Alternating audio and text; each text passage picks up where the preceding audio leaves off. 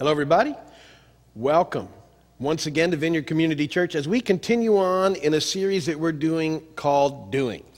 And uh, we're into our fourth uh, uh, meeting on this series. It's about doing what Jesus did, it's about following Jesus, it's about what it means to be a disciple. And doing is what should spring forth from a life of being in relationship with God and others.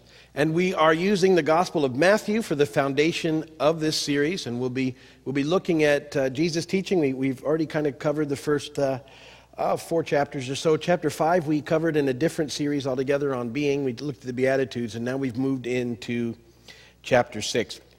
We've been talking about um, developing the heart of a disciple, which we're going to dig into a little more today.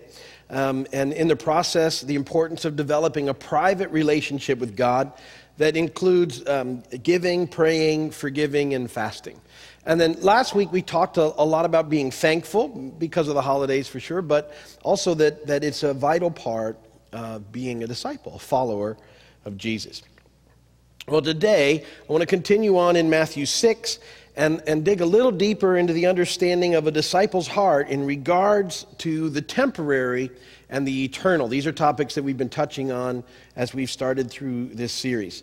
And uh, that our perspective, um, it's a, it, we either get kind of stuck in the temporary or we develop, hopefully, what we're developing as disciples is a more eternal perspective. And that that changes the way that we look at life and the things that we understand as being important and what really matters in the lives around us. So I want to uh, use today, our scripture reading is going to be out of Matthew 6 31 through 33. This is out of the message paraphrase, and it says this What I'm trying to do here is get you to relax, to not be so preoccupied with getting so you can respond to God's giving. People who don't know God and the way He works fuss over these things, but you know both God and how He works. Steep your life in God reality, God initiative, God provisions. Don't worry about missing out you'll find all your everyday human concerns will be met. And blessed be the word of the Lord. Um, see, to me, what that means is this that uh, here are your choices for living in, in the present uh, as you go through this life. A, your first choice is fear and worry.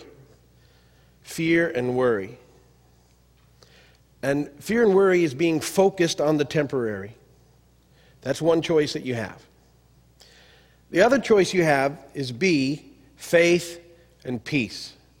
And that's what happens when we're focused on the eternal, when our focus is primarily on the eternal. And so uh, we're going to talk again today a little bit about worry. Uh, we've, we've, we've touched on this before because it happens. Uh, and I've, i say every time we get back to it, didn't you just talk about worry? I did. Have you stopped worrying yet? And the answer is usually no. And so it's worth talking about a little bit further. Although I did hear someone say to me the other day, don't tell me worry doesn't work. 95% of what I worry about never happens. Okay. That's never mind. Okay, so We've talked about this, but fear and worry are the hallmarks of our culture. I was watching one of my favorite shows uh, this, this week. I watch it a lot this time of year. It's a Peanuts clip, and we're going to try and make that happen for you guys.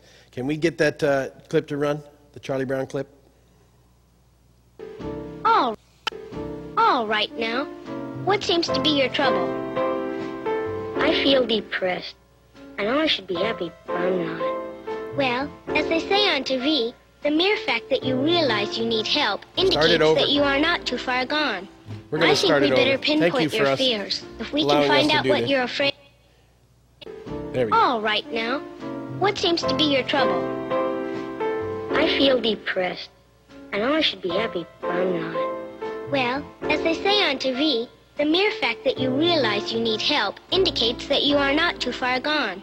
I think we'd better pinpoint your fears. If we can find out what you're afraid of, we can label it. Are you afraid of responsibility? If you are, then you have hypengyophobia. I don't think that's quite it. How about cats? If you're afraid of cats, you have ailurophasia. Well, sort of, but I'm not sure. Are you afraid of staircases? If you are, then you have climacophobia. Maybe you have thalassophobia. This is fear of the ocean. Or chephobia, which is the fear of crossing bridges. Or maybe you have pantophobia. Do you think you have pantophobia? What's pantophobia? The fear of everything. That's it! Okay.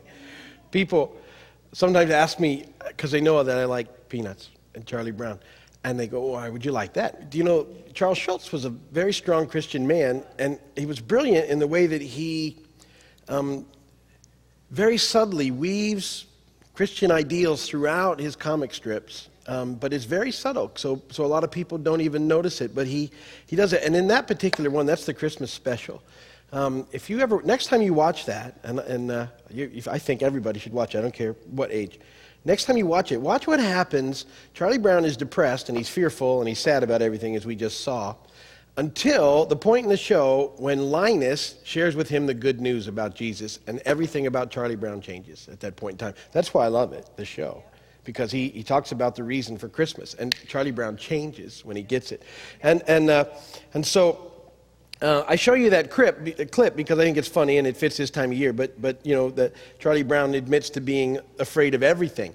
And, and our culture, people are very fearful. And it's like they're always something else to be afraid of. We talked about that. We keep getting hit with new things. And they don't like for you to get too much good news. And so the moment they have some good things to tell you, they, they quickly change it with, well, what's going to happen next so that you don't stay there. I don't know if you've ever noticed that, but they much rather have bad things happen than the good things. And they get any little bad thing gets played over and over and over and over and over. So we're bombarded by this fear in our culture, uh, which causes us to worry. But as his disciples, see, we get a choice. We can either get stuck there uh, in the worry and the fear, or we can decide that we, we want to have the faith and the peace that, that is available to us. And so, where that begins is these sort of choices. And the first one is this um, where is your focus? That's the first point. Where is your focus? I, I would say this way where is your disciple's heart? Where is your disciple's heart? Jesus says in Matthew 6 19 through 21, Do not store up for yourselves treasures on earth where moth and rust destroy and where thieves break in and steal. But store up for yourselves treasures in heaven, where moth and rust, moth and rust do not destroy and where thieves do not break in and steal.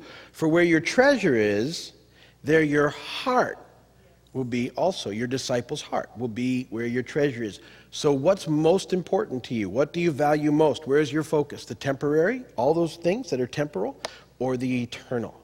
And that's the question that Jesus asked. He says, Look, what, what are you focused on? What's most important to you? And it's a question that we have to ask ourselves as disciples. What is most important to us? And if it's temporal stuff, we're going to be worried and afraid throughout our lives. If we get our focus on the eternal, we can begin to let that go and not be so afraid anymore, knowing that God is good and we can trust Him. That's the balance.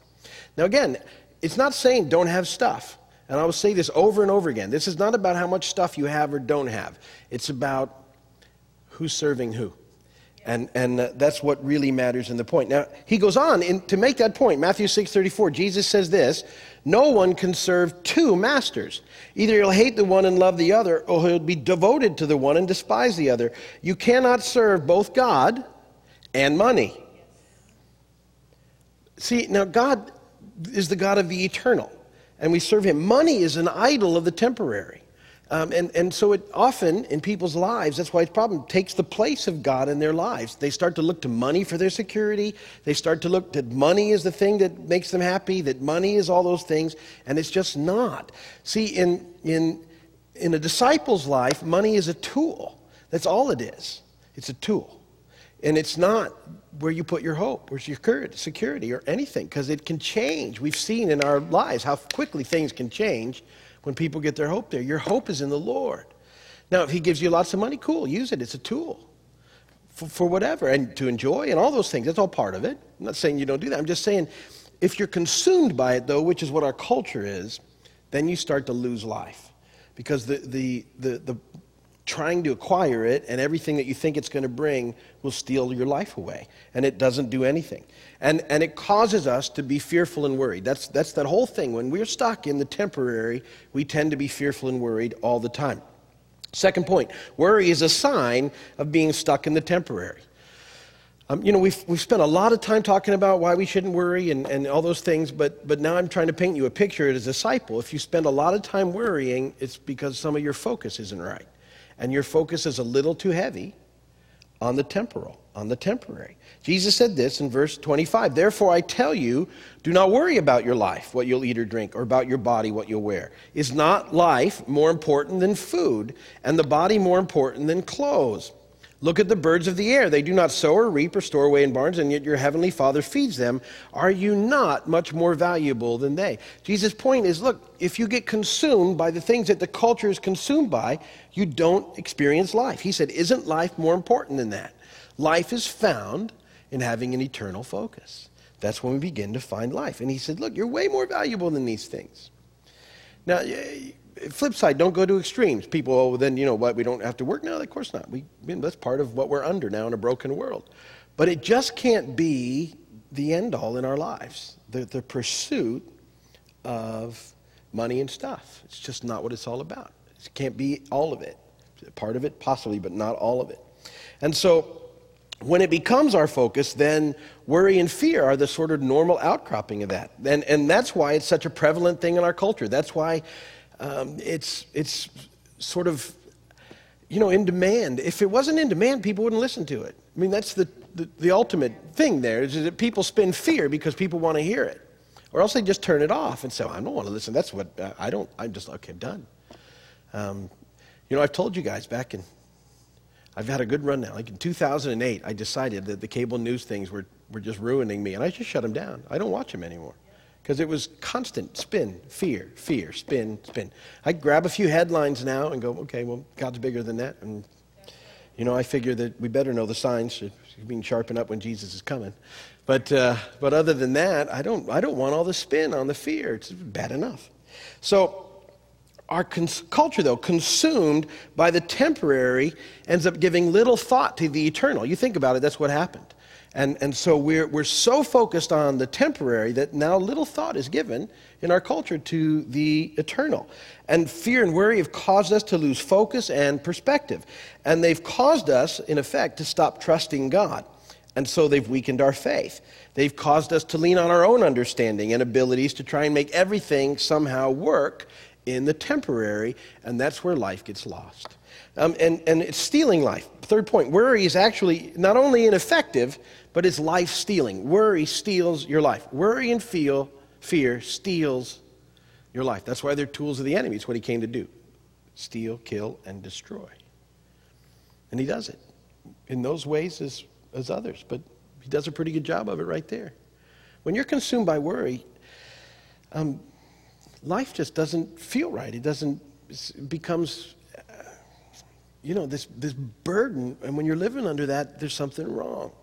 It means that something is out of focus, something has lost its priority, something isn't quite right. And, and so we have to begin to take that on. Matthew 6 27. Who of you by worrying can add a single hour to his life? See, it's, it's about living again. Worry doesn't add anything to your life, adds nothing to your life. It steals from your life, it takes away ruins it. And, and it's a terrible way to live. And yet we're, um, we have to be vigilant because it wants to get us all the time. You know, always wants to sneak in. It's always finding, looking for something else just to take you down. Because when you get consumed by it, you quit doing anything else. It becomes your focus, and that's all you think about. And it's, it doesn't do you any good. So we have to change our focus. That's the last point, point four. How do we change our focus? How do we move from fear and worry, which is the temporary, to faith and peace, which is the eternal perspective. Jesus tells us, Matthew 6, 31 through 33.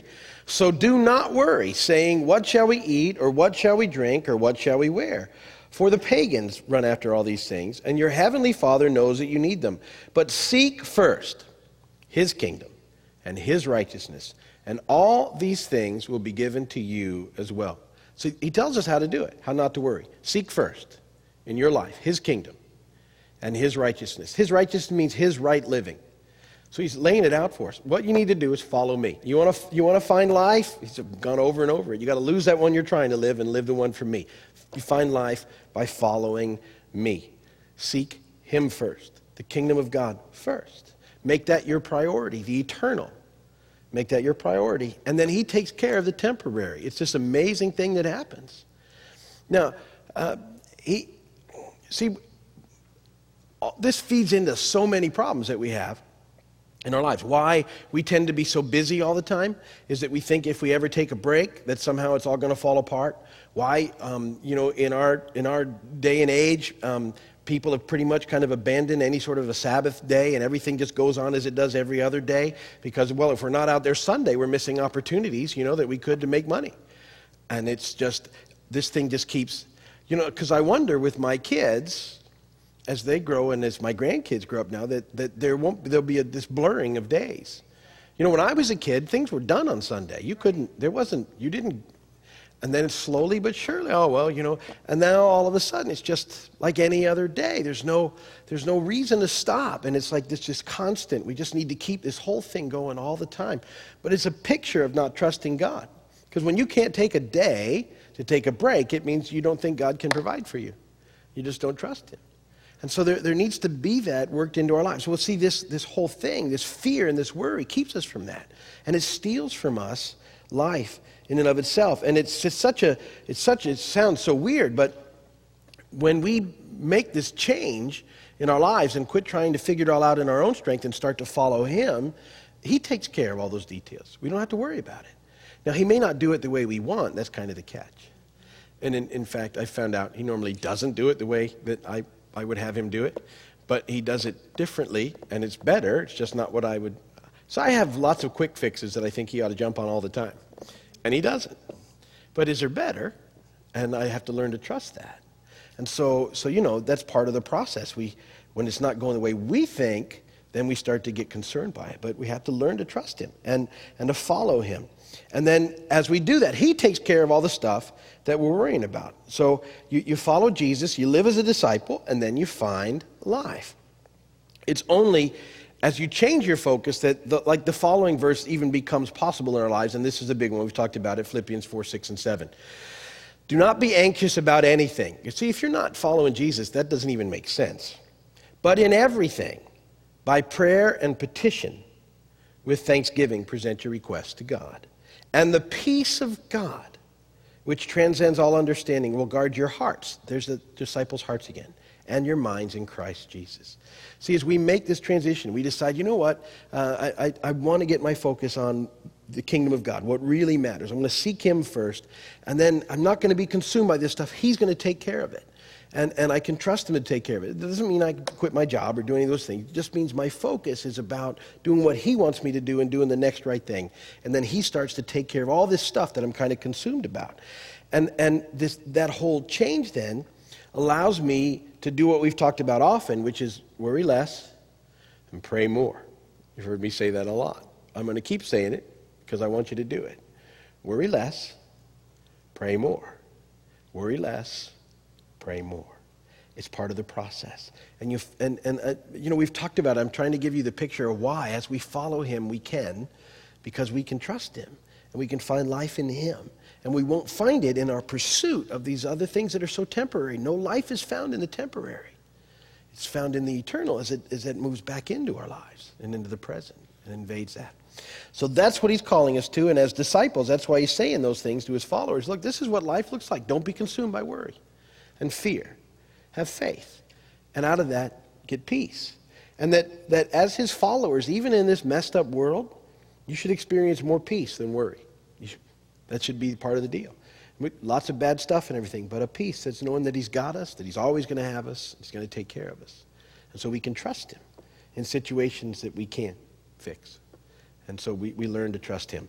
And that's part of what disciples do. We're going to close that one there. Uh, if you're watching by video or on TV, thanks for watching. God bless you guys. If there's anything we can do for you, call us, write us, email us. We will certainly try and do whatever we can for you.